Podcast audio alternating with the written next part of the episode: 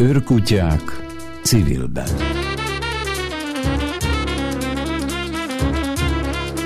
Üdvözlök mindenkit, ez itt az Őrkutyák civilben a Civil Rádióban. A mai műsorunk témája a Black Lives Matter, a BLM, ami magyarul annyit tesz, hogy a fekete életek számítanak, amit mindenki jól ismerhet az amerikai belpolitikából, az amerikai események azért körbejárták a világsajtót, de a mai beszélgetés során a vendégeikkel azt szeretnénk megtudni, hogy vajon mit jelent ez nekünk, magyaroknak, európaiaknak, az afrofóbia, a rendőri túlkapás, a rasszizmus hogyan van jelen, mennyire lenne érvényes, vagy, vagy mi lenne érdekes a BLM kapcsán itt magyarként, a magyar um, hírekben, közegben erről tudni. És annyi a változás, hogy segítőtársam is lett itt a műsorban, Ripper Rebeka az, aki segít nekem, és arra kérnélek, Rebeka, akkor rögtön itt az elején, hogy mutasd be kérlek a vendégeinket. Köszönöm szépen, üdvözlök mindenkit! A beszélgetést résztvevői a következők lennének. Először Kembe Szorel Artúrt szeretném bemutatni, akit a legtöbben a Jobban Rosszban című telenovellából ismerhetnek itthon. Ezen kívül olimpikon, ugyanis 2004-ben az Aténi olimpián Kongó színeiben indult vívásban, napjainkban pedig a Manna FM vezeti rádiós műsorát a véleményvezéreket, kedves barátjával Galler Andrással. A következő vendégünk Palmer Izsák, becenevén Musú, zenész, aki 2015-ben alakult zenekarával, szintén Musu névre keresztelt zenekarral indultak az akkori évi Dal című showműsorban, ami a magyarországi selejtező per válogató volt az Eurovíziós Dalfesztiválra. Azóta kipróbálta magát szólóban is, jelenleg pedig Bécsben él, Végül, de nem utolsó sorban pedig Gutema Dávid, grafikus, aki jelenleg a HVG-nél dolgozik grafikusként. 2015-ben Dávid elnyerte az arckiállítás külön díját, ezen kívül pedig egy TPSRTRT Indi Alternatív Rock együttes gitárosa. Úgyhogy ha bárkinek van még hozzáfűzni valója esetleg, ha valamit kihagytam, akkor szívesen fogadom. Az India Altert, az India Altert nem értettem. Milyen, mi volt, milyen a neve? PPSR főérti, de meglepő, hogy tudtad mondani egyébként, Rebecca. Titkos. Na itt hát nem tudom, a rádióhallgatók ugye csak a hangunkat hallják, de itt a videón egyértelmű, meg hát hogyha bárki ismert személyesen, akkor nekik ez egyértelmű, hogy viszont minden, minden vendégünk fekete, vagy hát valamilyen afrikai felmenőkkel rendelkezik. El is felejtettem, hogy ezt nem lehet hallani. Így van. Tehát, hogyha ha ezt a témát szeretnénk boncolgatni, azért gondoltuk, hogy, hogy legyen, beszéljünk olyanokkal, akik a saját bőrükön tapasztalják ezt egészen közvetlenül. Mind a hárman perfekt magyarok vagytok, itt éltek, vagy hát pontosabban a, jól értem, Mus után most Bécsben tartózkodsz, de hogy, de hogy huzamosabb ideig éltél Magyarországon, tehát van magyar identitásod is, és ahhoz a szűk réteghez tartoztok, akikről azt mondhatjuk, hogy a magyarországi feketék közössége. Van ilyen? Mennyire, mennyire vagytok ennek tagjai, vagy mennyire ez egy létező, élő közösség? Én 13-14 évvel ezelőtt már ugye megalakult egy szervezet, amit Magyar Afrika Társaságnak hívtak, vagy hívnak, még mind a mai napig, tehát ilyen szempontból az afrikai gyökerek ápolása az nyilván nem csak a saját családomon belül működött, hanem, vagy működik, hanem karitatíve is, oda-vissza. Túl azon, hogy én azt gondolom, hogy tehát Magyarország még mindig nem az Egyesült Államok, ahol nem tudom, a, lakos, a 300 akárhány millió lakosból 13 százalék afroamerikai. Tehát itt, itt nincsenek ilyen számok, nem olyan, mint Franciaország, ahol a Montmartre nem tudsz úgy vég, végigmenni, hogy ne, ne lássál ugye afrikai származású embert, és nagyjából nem olyan Magyarország, mint London, ahol szintén ugyanez a helyzet. Tehát azt akarom ezzel kihozni, hogy Magyarországon ugye sokkal, de sokkal kisebb az afrikai közösség, mint bármelyik ilyen nyugat-európai országon, de akár Bécsben is lehet, hogy nem vagyok annyira képben, de szerintem már ott mhm. nagyobb egy kicsivel, pedig 200 kilométerre van Budapesttől. Szóval azt gondolom, hogy tehát ilyen szinten foglalkoztat ugye nyilván, ez az afrikai uh-huh. gyökér, meg, meg vagy gyökerek a családon keresztül, de hogy Magyarországon ne, nem beszélünk számokról. Tehát akik itt vannak, azok idejöttek a 70-es, 80-as, akárhányas évekbe tanulni, vagy itt maradtak, akik itt maradtak, azok normális életet élnek, ha már tanultak egyetemen, akkor vagy vállalkoznak, vagy dolgoznak, vagy adott esetben édesapán már nyugdíjasok, és hát érik a nyugdíjasok boldog életét, ez iszonyatos több millió forintos nyugdíjukkal. Úgyhogy ez nyilván nem így van. De hogy alapvetően azt gondolom, hogy nem, nem egy olyan nagyon-nagyon nagy közösségről beszélünk, de ettől függetlenül még egy közösségről beszélünk az ország határain belül. Dávid? Sajnos nem vagyok tagja semmilyen ilyen közösségnek. Még amikor fiatalabb voltam, akkor volt ilyen etióp est nevű találkozók, és uh, ahol az apukám elvitt, de, de nem vagyok aktív tagja ilyen közösségnek. De az afrikai közösségnek tagja vagy? De bocsánat, de ezek szerint azért azt úgy nagyjából, hogy említetted te is, Szorel, hogy a, tehát az afrikai gyökerek azért így foglalkoztatnak családi szinten, tehát van egy ilyen uh, visszavezetés, hogy um, számon tartjátok, hogy mely Afrika melyik részéről um, hol élnek esetleg távolabbi rokonok, vagy adott esetben ugye akkor, ahogy te elhangzott Kongóval akár élő kapcsolat is alakul ki. Hát persze, hát ez működik. Most már van ott is internet, nyilván mindegyik az öt, mint a, furcsa módon mindenki 5G-s telefon, nem tudom hány g telefonnal mászkál, már pedig a hálózat még nem nagyon képes rá, de megvan az, az ilyenfajta vágy, meg irányultság, és hát hogyha most, most a beszélgetésünk után fölhívnám az unokaöcsémet, biztos ülne valahol egy nagyon kellemes kis teraszon sörözgetve, és akkor fel is venni a, a WhatsAppot. Szóval van, a, élő a, a kapcsolat, és, és nekem egész fontos, tehát lassan 25 éve fontos ez az egész ügy számomra. Uh-huh, uh-huh. És uh, ha jól értem, akkor Dávid, te pedig az etióp esteket emlegetted, tehát akkor uh, nálatok van egy ilyen etióp vonal, uh, musú. Meg, meg uh, igen, bocsánat. Mondja, Dév. Hogy a, még ez a több kultúrájú családok egyesülete, ami, amit még régebben látogatott a család együtt, de ott nem csak afrikaiak, hanem több országból levő családoknak volt egy ilyen kis közössége. Még egy dolgot korrigálnék csak az előzményekből, hogy uh, ugye nekem uh, igazából nincsen magyar rokonságom, mint úgy, most már van is ógornőm, de így azon kívül így a elődök közül így mindenki így afrikai, vagy hát az apukám az nyugodjon békében uh, Jamaikából jött, az édesanyám pedig etióp, ahogyan a Dávidnak az apukája is, de én igazából Győrben nőttem föl vidéken, és így tényleg nem volt ott az a közösség, akikkel így tudtam volna így keveredni. Egy gyerekkoromban ugye a legjobb barátom egy Ecsarcsa Dávid nevű fél magyar, fél nigériai fiú volt, és aztán emlékszem, hogy gimnáziumban így valamikor így valamilyen lány így rám írt a Facebookon, és így megkérdezte, hogy így ismerek-e még így fekát Győrben. és így nagyon cinikusan reagáltam rá, hogy így hát jó, így nincs egy ilyen csoportunk. És ahogy ezt így leírtam, így azzal válaszolt, hogy volt egy link, és ott volt, hogy így győri feketék, ilyen 60 taggal, és így mind ilyen fiatalok, és néztem, hogy oké, okay, én ebből valahogyan kimaradtam. Uh, ez nekem amúgy érdekes volt, hogy közben, ahogy tudom, Szegeden meg Debrecenben is van egy csomó ember, aki így a mai napig is jön különböző afrikai országokból tanulni. Úgyhogy így folytatódik, meg így alakul ez a társaság más-más formában, csak hogy így nek annyira nincsen központja Magyarországon, meg hogy nem egy célzattal, nem egy szervezettel jönnek ide, hogy nagyon sokszor csak úgy akár egy ilyen apró városkában vagy településen is így elválasztódnak egymástól így az azonos származású kisebbségek.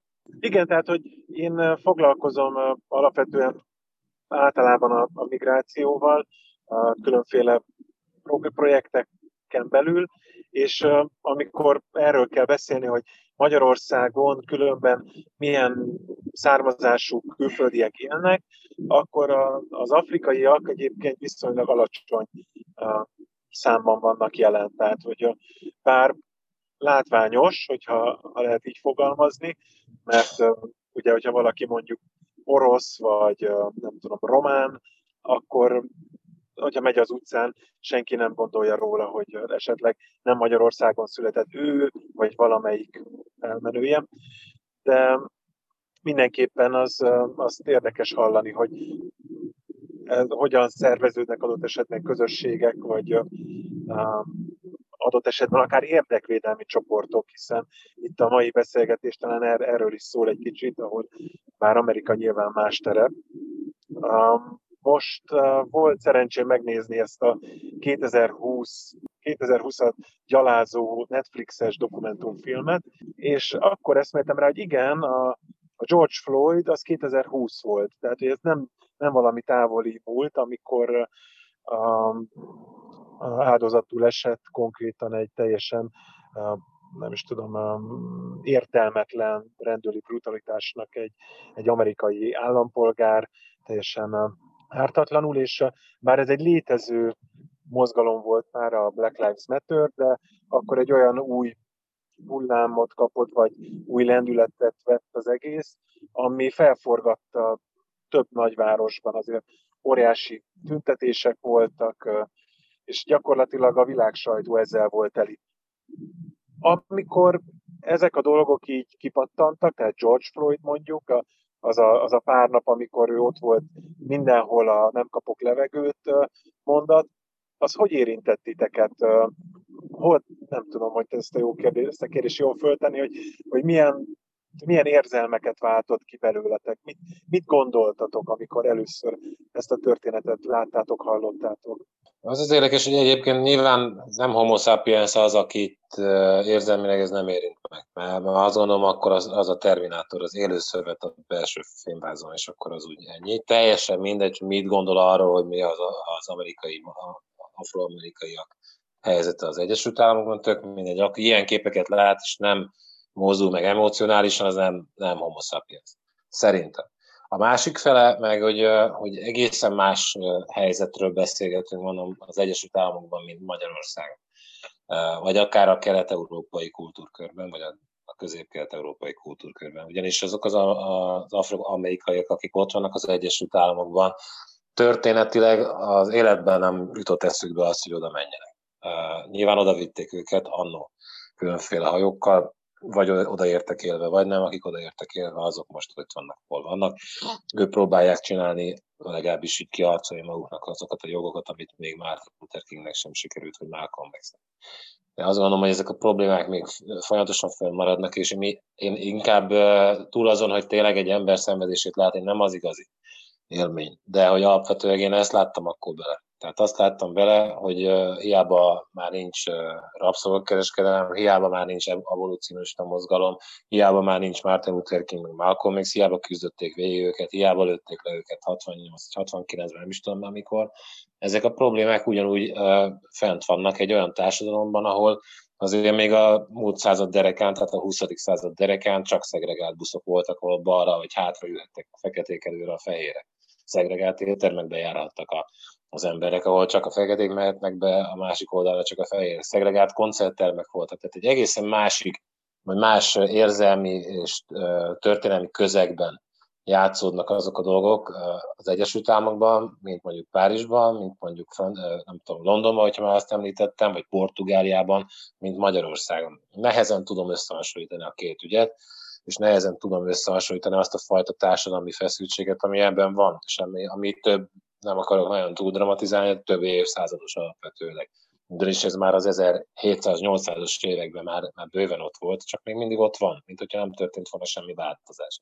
Én ezt láttam ezekben a kép, képsorokban, leginkább, hogy, hogy semmi nem változik, nagyjából ugyanazok a problémák visszatérnek ciklikusan, és hogyha már egy kis párhuzamot kell vonni Magyarország és mondjuk az Egyesült Államok között, ami nagyon nehéz, alapvetően én azt gondolom, hogy a, tehát a, tehát ez egy nagyon jó dolog, hogyha Magyarországon is valaki figyelemmel kíséri a vélemet, és esetleg szimpátia, szimpátiáját fejezi ki, de alapvetőleg itt hát ennél többet nem is nagyon kell csinálni.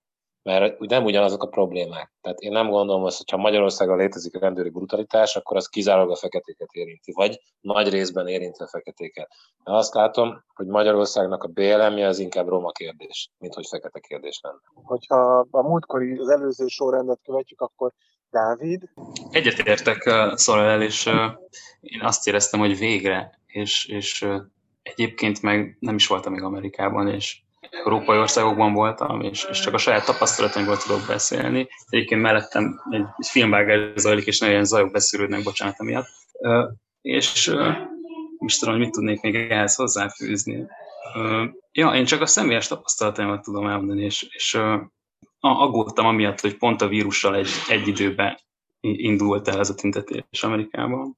Meg aggódtam, hogy, hogy nagyon tehát át, átmegy egy ilyen ilyen káoszba, és, és összekeverik majd az emberek a fogalmakat, meg azt gondolják, hogy ez egy valami erőszakos valami, és én aggodalommal figyeltem a híreket, és itt izgultam igazából velük, és közben pedig tök jól esett látni, hogy, hogy a szabadságtére meg, hogy ezrenként voltak ö, magyarok, fiatalok, akiket érdekel az egész, és ja, hát így, így visszahozott belém valami pozitív érzést.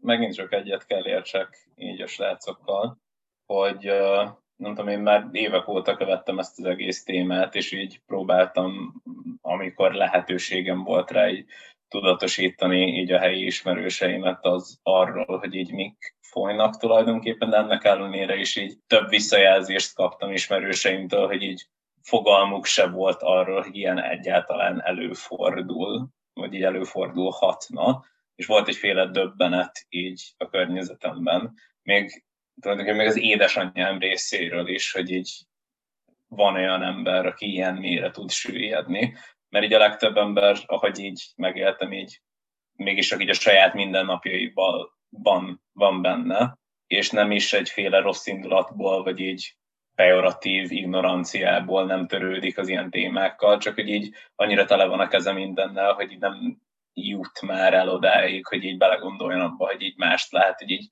konkrétan lemészárolnak az utcán. És ha így kiegészíthetem egy ilyen enyhén, nem is kontroverz, de hogy érdekes perspektívumommal, ami kicsit tükrözi a szorának az előző kijelentését, hogy így Magyarországon így a brutalitásnak a kérdése az inkább roma kérdés, és nem egy fekete kérdés lesz, de hogy amennyiben megértem így a BLM-nek a, az álláspontjait, eleve a mozgalom az nem konkrétan és kizárólag a feketékről szól. Hogy nagyon sokszor így a médiában láttam egy ilyen cinikus reakciót az egészre, hogy ott van az, hogy all lives matter, miközben így a kijelentésben nincsen az benne, hogy így csak a fekete életek számítanának, hanem csak így ki van mondva, hogy ők számítanak és hogy nem kell oda tenni azt, hogy ők is számítanak, mert ugye ez nem egy másodlagos dolog, hanem hogy így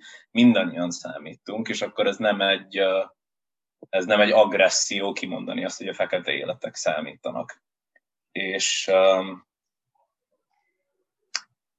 nekem az a tekintetem erre az egészre, hogy így most akárhonnan tekintjük, minimum 6000 éve vagyunk itt ezen a bolygón, és amióta van civilizáció, így az nagy részt abból állt, hogy így hatalmas háborúkban így öldököltük egymást.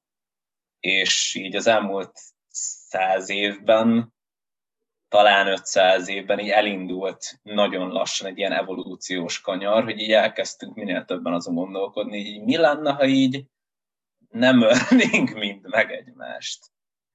És uh, a Dáviddal volt néhány ilyen eléggé inspiratív hogy mondjam, előremutató beszélgetéseink, amikben az ilyen egoisztikus, cinikus tendenciáit az embernek így kifejtegettük, de hogy, hogy általánosan így nem is a bőrszín miatt kifejezetten, de hogy keresni szoktuk mindig az okot arra, hogy az idegen embereket megbélyegezzük, vagy távol tartsuk magunktól, vagy hogy ilyen csapatokat és kasztokat hozzunk létre, amivel így le tudjuk nyomni a másikat. És szerintem ez pont, hogy egy ilyen segélykiáltás, hogy hagyjuk abba, és nézzük az embert embernek, és törődjünk egymással úgy, mint élő, érző lényekkel, mert hogy ha nem is megyünk oda, odáig el, hogy minden élő lénynek, de hogy így semmilyen embernek nem esik jól meggyilkolva lenni, vagy másodértékűnek kezelve lenni. Hozzáfűzhetek gyorsan valamit? Mert hogy egy tök érdekes von, vonulatot pedzegettél most, mert hogy itt nagyon érdekes, és azt hiszem Tont te mondtad az, el, az előbb, hogy összemosnak fogalmakat emberek, és, és lehet, hogy most nekem fogtok esni, de hogy el kell mondjak egy sztorit. Ugye 90-es években voltam én középiskola előtti, ja hát középiskolás az első négy, 90-től 94-ig, nem már ilyen, ilyen öreg izé, emberke vagyok most, most idén vagyok 45, leszek 46, és ott az első négy, négy évemben a rendszerváltás után gyakorlatilag nem volt olyan nap, hogy reggel és délután ne, kell, ne kellett volna verekedjek skinheadekkel. A skinheadek ma már másokkal foglalkoznak, akik még úgy néznek ki, mint azok a skinheadek néztek ki, azok a skinheadek meg már öltönyben csinálják ugyanazt egy sokkal nagyobb épületben, mint amit régen csináltak. Úgyhogy azt gondolom, hogy, hogy egy nagyon érdekes vonulata volt ennek az egésznek, és én akkor azt gondoltam, hogy mindenki rasszista, meg fajgyűlölő, meg nem tudom, mindenfajta uh, ilyen címszóval illettem az összes embert, aki szembe jött velem a villamoson, meg minden. Aztán utána kimentem Kongóba, uh, felnőttem fejjel 20 évesen, 95-ben, és aztán elkezdtem rájönni arra, hogy itt nem arról van szó. Arról van szó, hogy az emberek attól félnek, akik nem ismernek. Az emberek az idegentől félnek, az ismeretlentől félnek, és hogyha valaki ennek ellenére úgy gondolja, hogy most, most egy népcsoportnak neki, neki esik, vagy különféle bőrszínű embereket pelengére állít, az egyszerűen xenofób. Semmi, egy idegen gyűlölő. Semmi Igen. más. Ugyanis szerintem a rasszizmushoz egy picit összetettebb dolgok kellenek, mint hogy az ember azt mondja, hogy utálom a cigányokat, utálom a zsidókat, utálom a négereket, mert ezek nagyon gyönyörű szavak, ami egyébként spanyol, spanyolban benne van a negró, magyarban nincs. Úgyhogy azt is egy nagyon érdekes lenne átformálni azt a köztudatban, hogy hát néger, néger, mindenki négerezik, és közben azt mondja, nem akarlak megbántani, de én így hívom. De ne hívd így, mert nem így kell hívni. Fekete, afrikai, nem tudom, tök mindegy, van egy csomó nagyon szépen szofisztikált kifejezés, Mindegy, ettől függetlenül én azt látom, hogy, hogy, hogy, hogy ezek a dolgok, ezek nem feltétlenül rasszista dolgok, ez egy idegen gyűlöletről szól, ami tudatlanság, félelem által gerjesztett, mert a rasszizmushoz kell az, hogy egy össztársadalmilag elfogadott, szegregált rendszer jöjjön létre, amelyben szegregált iskolák vannak, ahol amelyben szegregált buszok, ahogy az előbb említettem, szegregált ivókutak, és szegregált mozitermek vannak, ahol egyik oldal csak feketék követnek, másik oldal csak fehérek nagyon nehezen tudom elképzelni, hogy ez bármelyik, most így kicsit pejoratíven mondom, főtróger, furcsa gondolkodású idióta egyszerűen ezt meg tudná csinálni a karosszékéből otthon, hogy az egész társadalomnak a gondolkodását átvariálja, és egyszer csak mindenhol elfogadottá tegye azt, hogy ide nem mehetnek be feketék, vagy ide nem mehetnek be cigányok, vagy ide nem mehetnek be zsidók. Utoljára ugye az a második világháborúnak a, a kirobbantója, vagy legalábbis az egyik hozománya volt ez. Azóta én nem tudom elképzelni, hogy Európában ez tudna működni, túl azon, hogy mondjuk nagyon komoly társadalmi feszültségek vannak mondjuk a volt gyarmatosító országokban, Franciaországban, Portugáliában, Spanyolországban, Hollandiában, Angliában, Belgiumban. Nagyon-nagyon nehéz azt innen távolról meg, megmondani, hogy miért vannak ezek a feszültségek. Nekem van egy, egy ilyen látásmódom ezzel kapcsolatosan, hogy azokat az emberkéket, akik, akik már így vagy az adott országban születtek, tehát első, másod vagy harmad generációs leszármazottai azoknak az embereknek, akik építették újjá az országot, adott esetben a törökök a Németországot, vagy akármelyik francia, vagy észak-afrikai, vagy bocsánat, szubszaharai, vagy észak-afrikai nemzet leszármazottja Franciaországban, vagy az összes többi nyugat-európai országban, azok a gyerekeknek, a lesz, vagy azoknak az embereknek a leszármazottai egy egészen elcseszett integrációs politikai áldozatai ma bezárva ők be vannak zárva gettókban. Én éltem gettókban, Párizsban, édesanyámban, a Bobinyiban, ahol a Gyűlölet című filmet forgatták. Egészen érdekes, ott nincs fehér ember a környéken, csak csador, meg afrikai, meg ázsiai.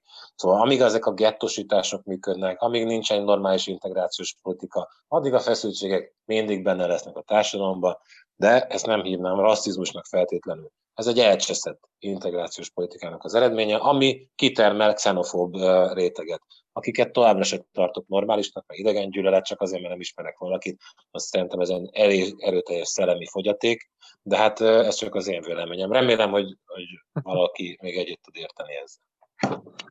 Abszolút, nagyon, nekem tetszik nagyon ez a, a gondolatmenet, és van is a fejemben motoszkál most egy kérdés, ami picit provokatív lesz, de előtte Rebekához fordulok, hogy uh, uh, nyugodtan te is szólj hozzá, mert nem szólítottunk meg eddig, hiszen te segítő vagy, nem, nem műsorvendég.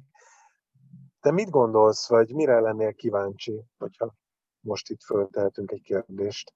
Hát lehet, hogy az én kérdésem is kicsit nem is provokatív lenne, elsősorban Musuhoz szólna, mert, mert én ezt itt tőle megmerném kérdezni, hogy annó én olvastam egy cikket, még a régi indexes időkből, amikor két roma származású fiú feljöttek Budapestre, és vállaltan melegként itt fönt éltek. És megkérdezték az tapasztalataikról az indexesek őket, és ők kimerték állítani vagy állítani merték ők ezt 2019-ben, egyébként amivel én egyet is értek, hogy Magyarországon ma már könnyebb és elfogadottabb melegként élni, mint egy ilyen etnikai kisebbségnek a tagjaként. És ezt azért kérdezem a Musutól, mert, mert nem tudom, hogy erről szeretnél beszélni, de régebben te uh, coming out voltál így a nyilvánosság előtt, és hogy te neked, mint a fekete közösség tagjaként, milyen tapasztalatod van ezzel kapcsolatban itt Magyarországon? Fú, ez nagy kérdés.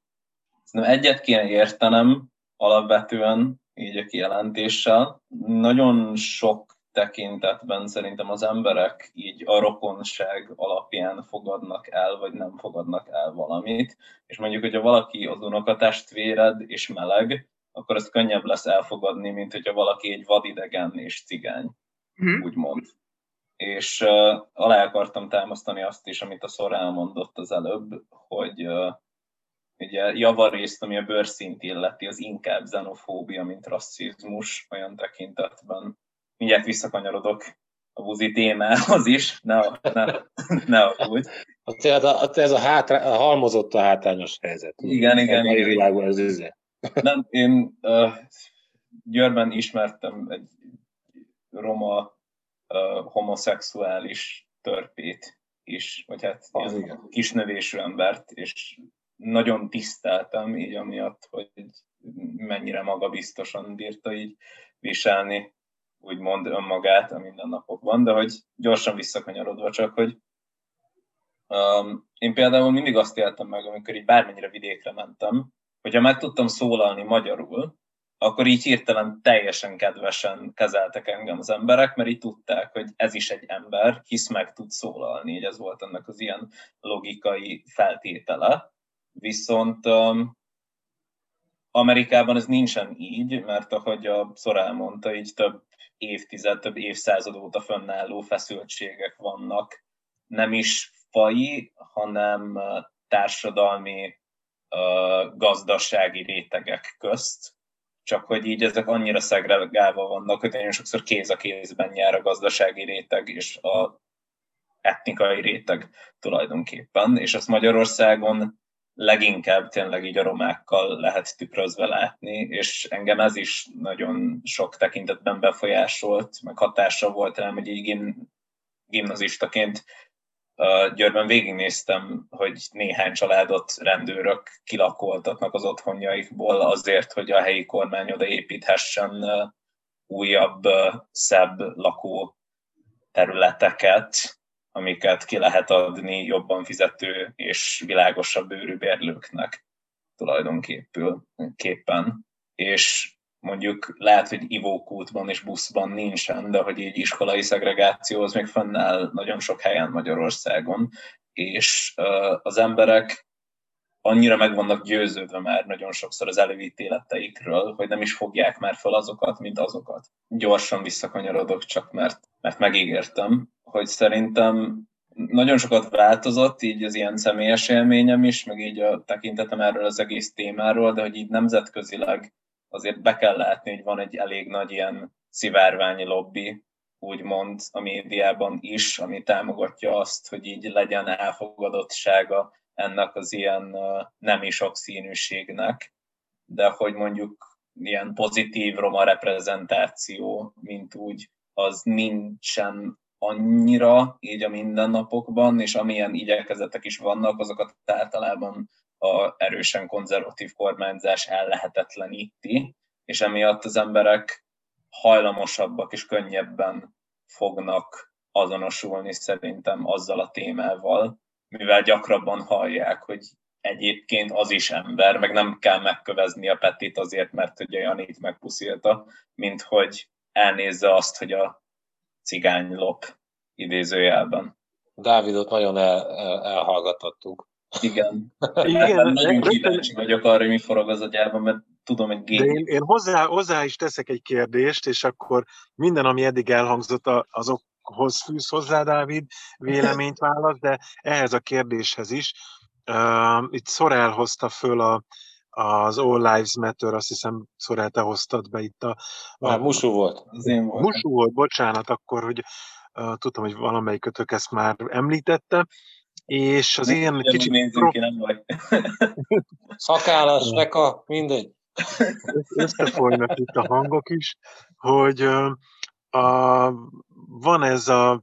Tehát, hogy valahogy úgy tenném fel a kérdést, hogy tényleg a, aki nem foglalkozik ezzel a fajta szemlélettel közelebbről, nem kapcsolódik ez a szakmájához, az tényleg nagyon felületesen tájékozódik sokszor, és jogosan nem érti azt, hogy mi a baj az All Lives Matter válaszszal. És a kicsit provokatív része ennek, hogy mit gondoltok arról, vajon véletlene, hogy a, a különféle családügyi, meg, meg most uh, ilyen pandémiás ügyekben a magyar kormányzatnak a minden élet számít lett a jelszava. De akkor Dávid, innen, innen folytasd, légy szíves. Ez az ő provokációjuk. Én, én amikor megláttam a kék plakátokat, akkor az volt a gondolatom, hogy, hogy mennyi idő kell ahhoz, hogy, hogy ezt kinőjük, azt, azt ezeket a felesleges, xenofób, meg ilyen, ezt, ezt a gyűlölet telteli gondolkodást mennyi alatt fogja kinőni a magyar társadalom, és egy, egy komoly kárt okozott ezzel a, a kormány, ami felbecsülhetetlen. És az, hogy, hogy hirtelen mindenkinek megvan a maga vélemény, és mindenki indulattal, meg, meg akár zárt tekintettel veszi ezt a dolgot, ez, ez nekem amiatt is érdekes, mert a, a, ami a legveszélyesebb, az a determinizmus, olyan értelme, hogy, hogy valaki akármit kezd az életével, nem tud rajta javítani, és olyan dolgok miatt, amikről nem tehet. És, és az elégedetlenség, ez nagyon nagy a világban, és, és tök érdekes, hogy ahogy te is felhoztad a félelmet, meg a, a szűklátókörűséget, hogy, hogy ezeknek a, az ered, az, hogy ezek honnan erednek, engem ezek tökre érdekelnek, és, és ahogy mondtad, hogy a félelem az újtól, az ismeretlentől, ez, ez is közrejátszik, meg, meg szerintem az is, hogy, hogy az ember tudja, hogy, hogy felette lehet uralkodni, és hogy vannak erők, amik erősebbek nála, és ha igaza van, ha nem, lehet, hogy nincs elég pénze, és, és tök mindegy, hogy mit gondol, mit akar, vagy mi lenne a fair, egyszerűen dolgok a fejünk felett történnek és a, a Black Lives Matter tüntetéseken is már sokan nem csak a, a, a bőrszínnel kapcsolódtak, hanem, hanem kialakult egyfajta elégedetlenség, hogy túl sok a szegény ember, és, és túl sok a bullshit. És, és szerintem az az egyik, tehát a szemléletmódunkon kéne változtatni, mert tulajdonképpen az ember felesleges lett nagyon sok felesleges ember van, akire szemétként tekintünk, és a legjobb lenne, ha úgy eltűnne, ne is lássam. És ez amiatt van, mert felesleget gyártunk.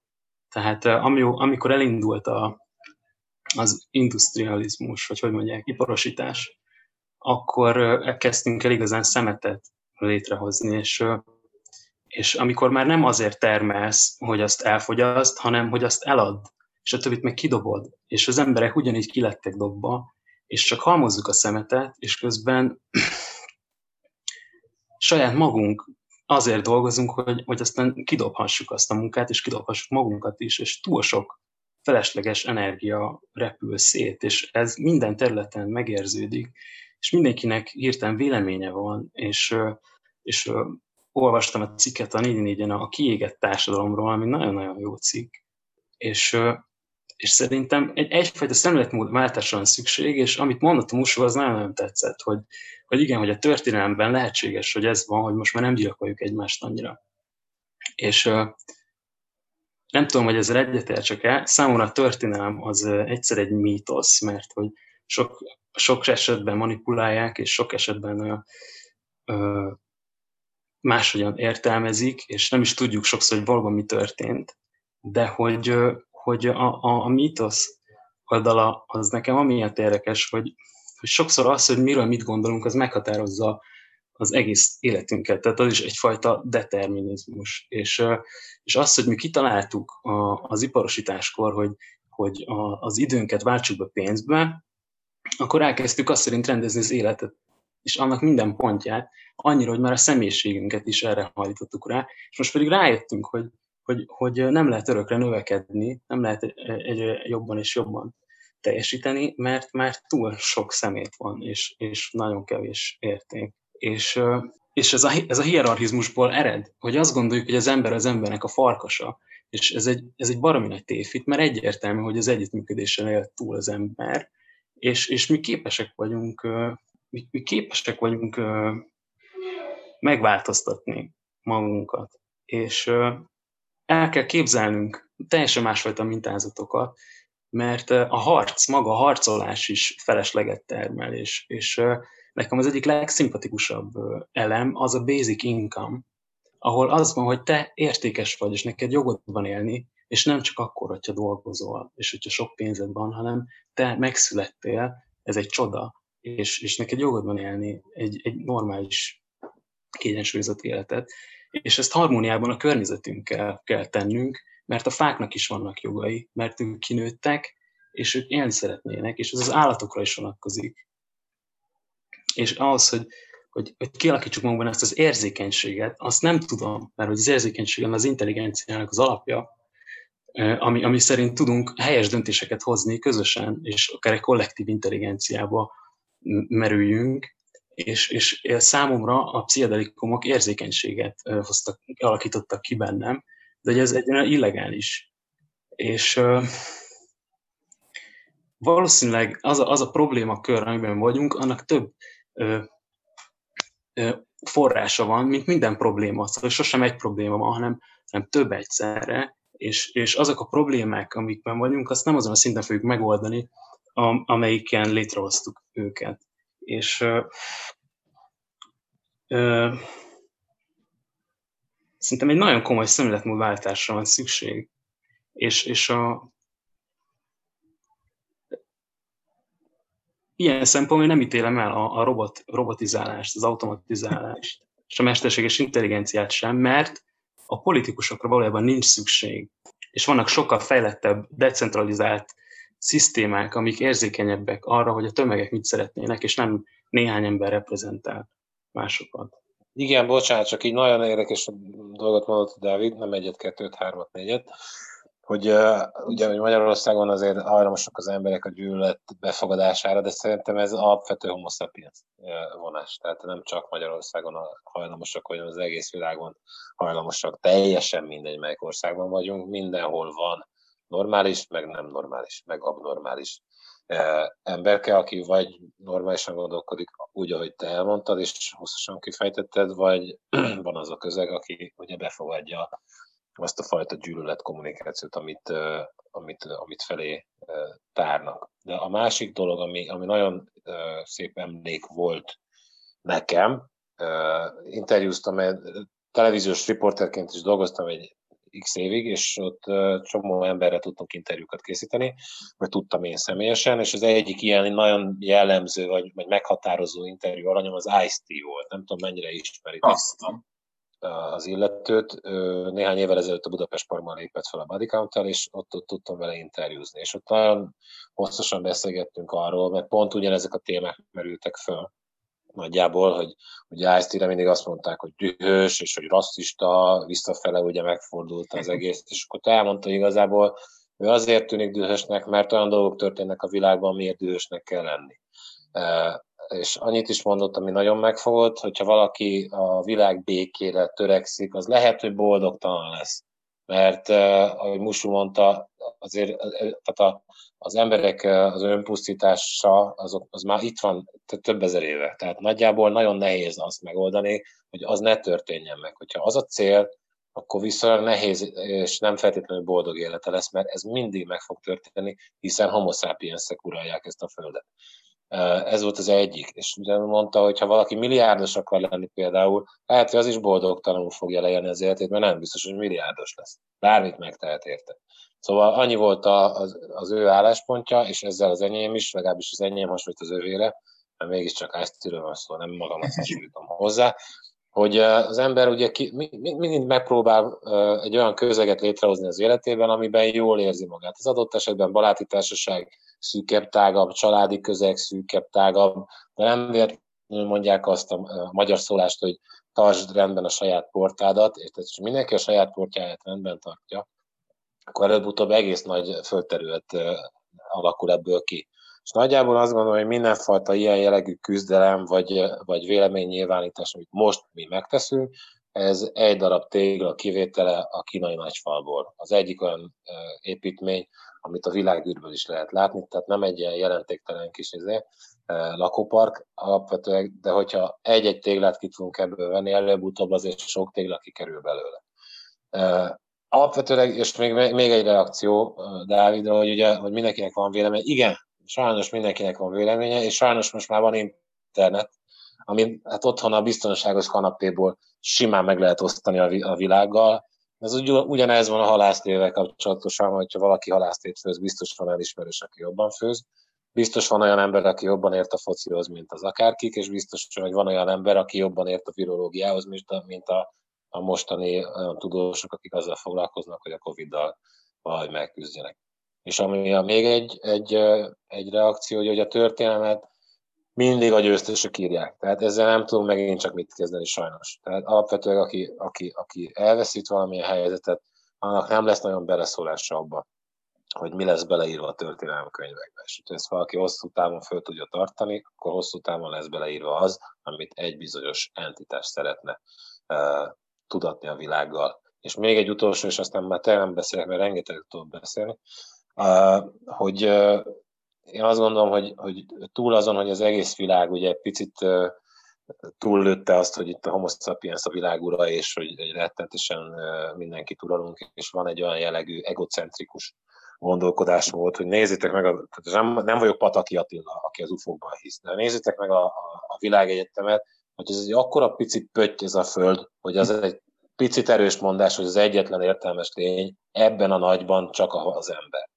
Azt ezt nehezen tudom elképzelni. Mindegy, kicsit eltávolodtunk, de még egy legeslegutolsó, és mindig azt mondom, utolsó gondolat, hogy visszatérve a Black Lives Matter-höz, hogy az egy, Egyesült Államokban azért van még egy icipici különbség, és túl azon, hogy, hogy mondjuk az LMBTQ közösséggel kapcsolatosan, meg a Black Lives Matter kapcsolat, meg az All Lives Matter kapcsolata, kapcsolatosan azért van egy, egy, egy ilyen toleranciás, vagy tolerancia irány, tehát minden által említett problémakör, mert ez problémakör azoknak, akiknek döntéshozó hatalmuk van, ez mindig probléma, a toleranciát igényel. De az Egyesült Államok mondjuk nagyon nehéz, hogyha mondjuk a rendőri brutalitásra térünk vissza, ahol a rendőrök dolga, és nem védem őket semmiképpen, de hogy azt képzeljétek el, hogy hát nem tudom, 30 millió kézilő fegyver van magánkézben az Egyesült Államokban, és lehet, hogy több, lehet, hogy kevesebb, de 10 milliós nagyságrendű. És azért az nagyon, er, tehát az, nem tudom elképzelni azt a rendőri munkát, és túl azon, hogy nem a, a déli sheriff hivatalokat szeretném ezzel a, a, az olyan döntéseiben, vagy bíróságokat, amikben ártatlanokat ítéltek el több évtizedre, mint Rubin Hurricane Carter nevű boxolót, akire még Bob Dylan is írt egy dalt, This is the story of the Hurricane címmel, de hogy azért az va, tehát egy másik fajta feszültséget hordoz. Hogyha, tehát az erőszak erőszakot szül, aki fegyvert ragad, fegyver által, vagy nem is tudom, hogy volt kard, vagy nem tudom, valamilyen szúró. Szemet szemét. Így van, tehát van ilyen is. Szóval nagyon nehéz a helyzet, és azért még Magyarországon még, még távol sem vagyunk a, annak a közelében sem, hogy 10-20-30 millió kézi lőfegyver legyen a forgalomban, mert akkor aztán biztos, hogy magával vonza a rendőri erőszakot.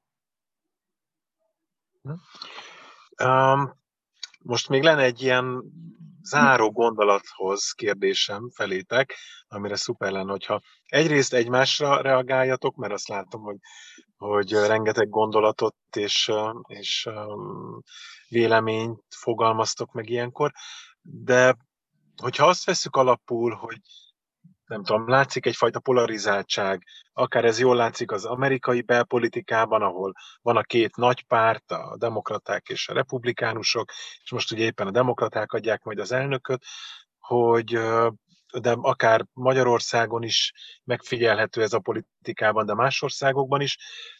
Tipikusan azok a témák, amiket most említettünk, a, a rasszizmus, a diszkrimináció, az idegengyűlölet, vagy akár a, a másik iránti nyitottság, vagy, vagy elfogadás, ezek általában olyan, olyan kérdések, amik, amiket nagyon-nagyon ellentétesen lát ez a két oldal, ha diplomatikusan fogalmazhatok.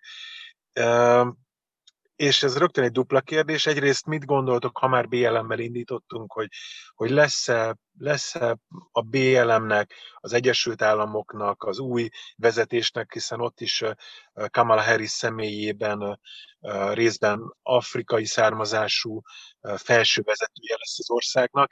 Tehát lesz-e, ad-e ez egy új lendületet ennek a fajta, nem is tudom, elfogadó attitűdnek, akár itt Európában, illetve, hogy szerintetek mi az, amit, amit megtehetünk, tehát, hogy, hogy annyi problémával állunk szembe, mit, mit gondoltok magatokra nézve, mi az, amit akár ma vagy holnap, vagy egy év múlva szívesen meg, úgy gondoltok, hogy, hogy megtesztek, vagy meg tudnátok tenni, hogy ezek a dolgok jobb irányba forduljanak.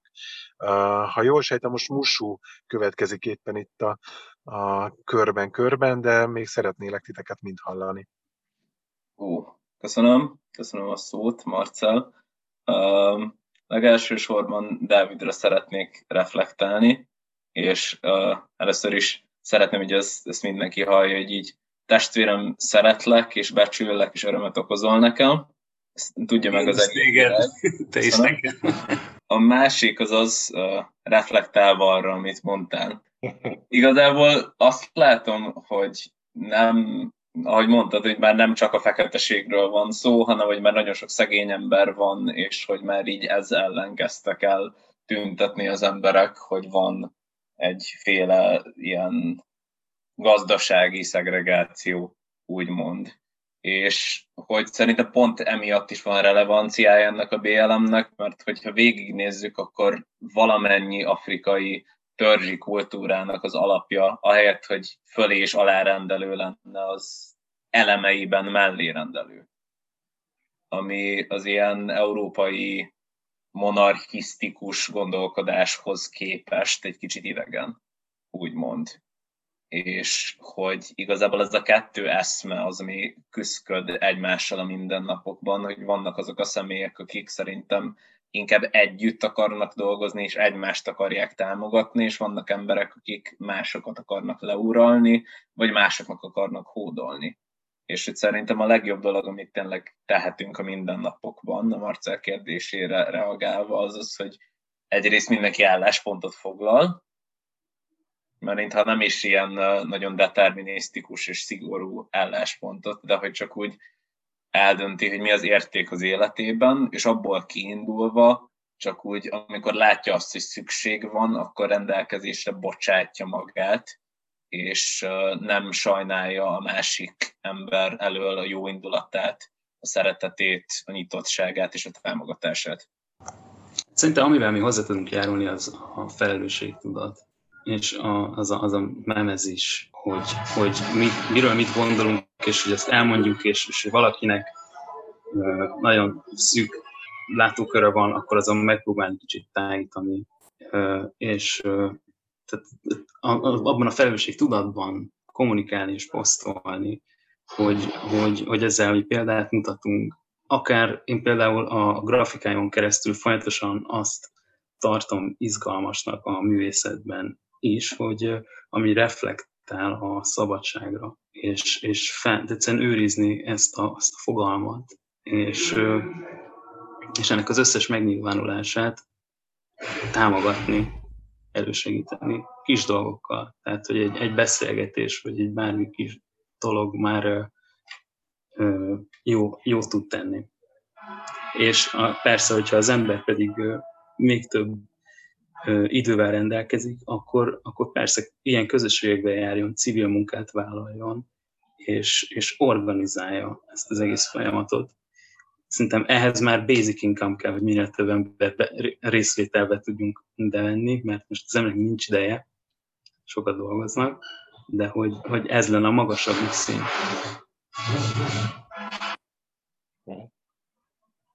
Uh-huh.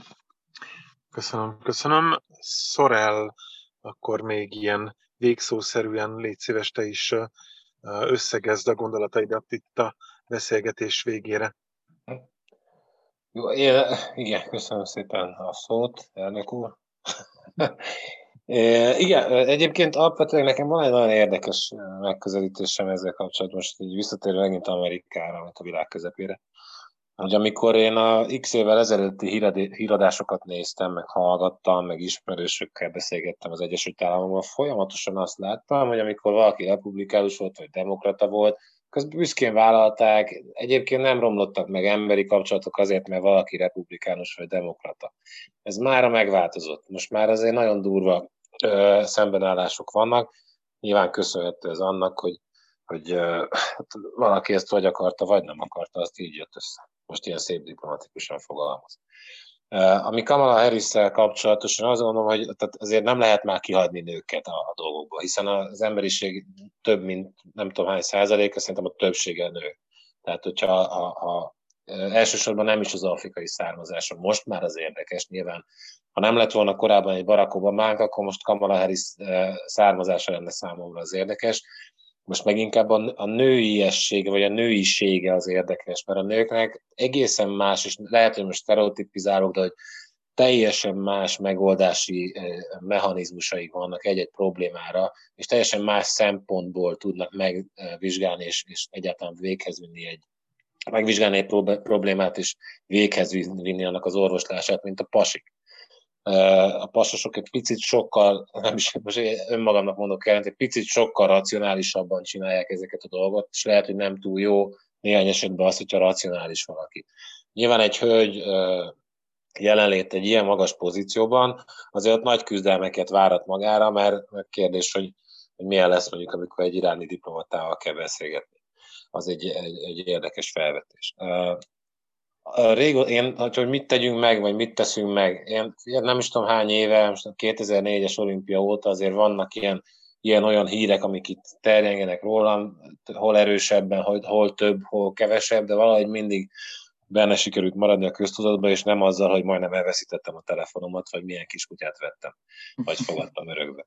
Hanem próbálok mindig tenni, próbálok mindig normális érték, értékeket közvetíteni, és azt gondolom, hogyha valaki valamilyen ismertségre tetszett, valaha az életében, tök mindegy milyen közegben, annak kutya közelessége, valamilyen karitatív vagy civil tevékenységet ellátni, vagy egy szervezetet támogatni, vagy nem tudom mit csinálni, de hogy olyan nincs, hogy valaki jól él a hírességéből, az ismertségéből, és aztán utána egyébként meg magasról tesz az a világ, vagy adott esetben a szűkebb pártiájának a problémaköreire. Ilyet én nem tudok elfogadni, nem tudok tolerálni.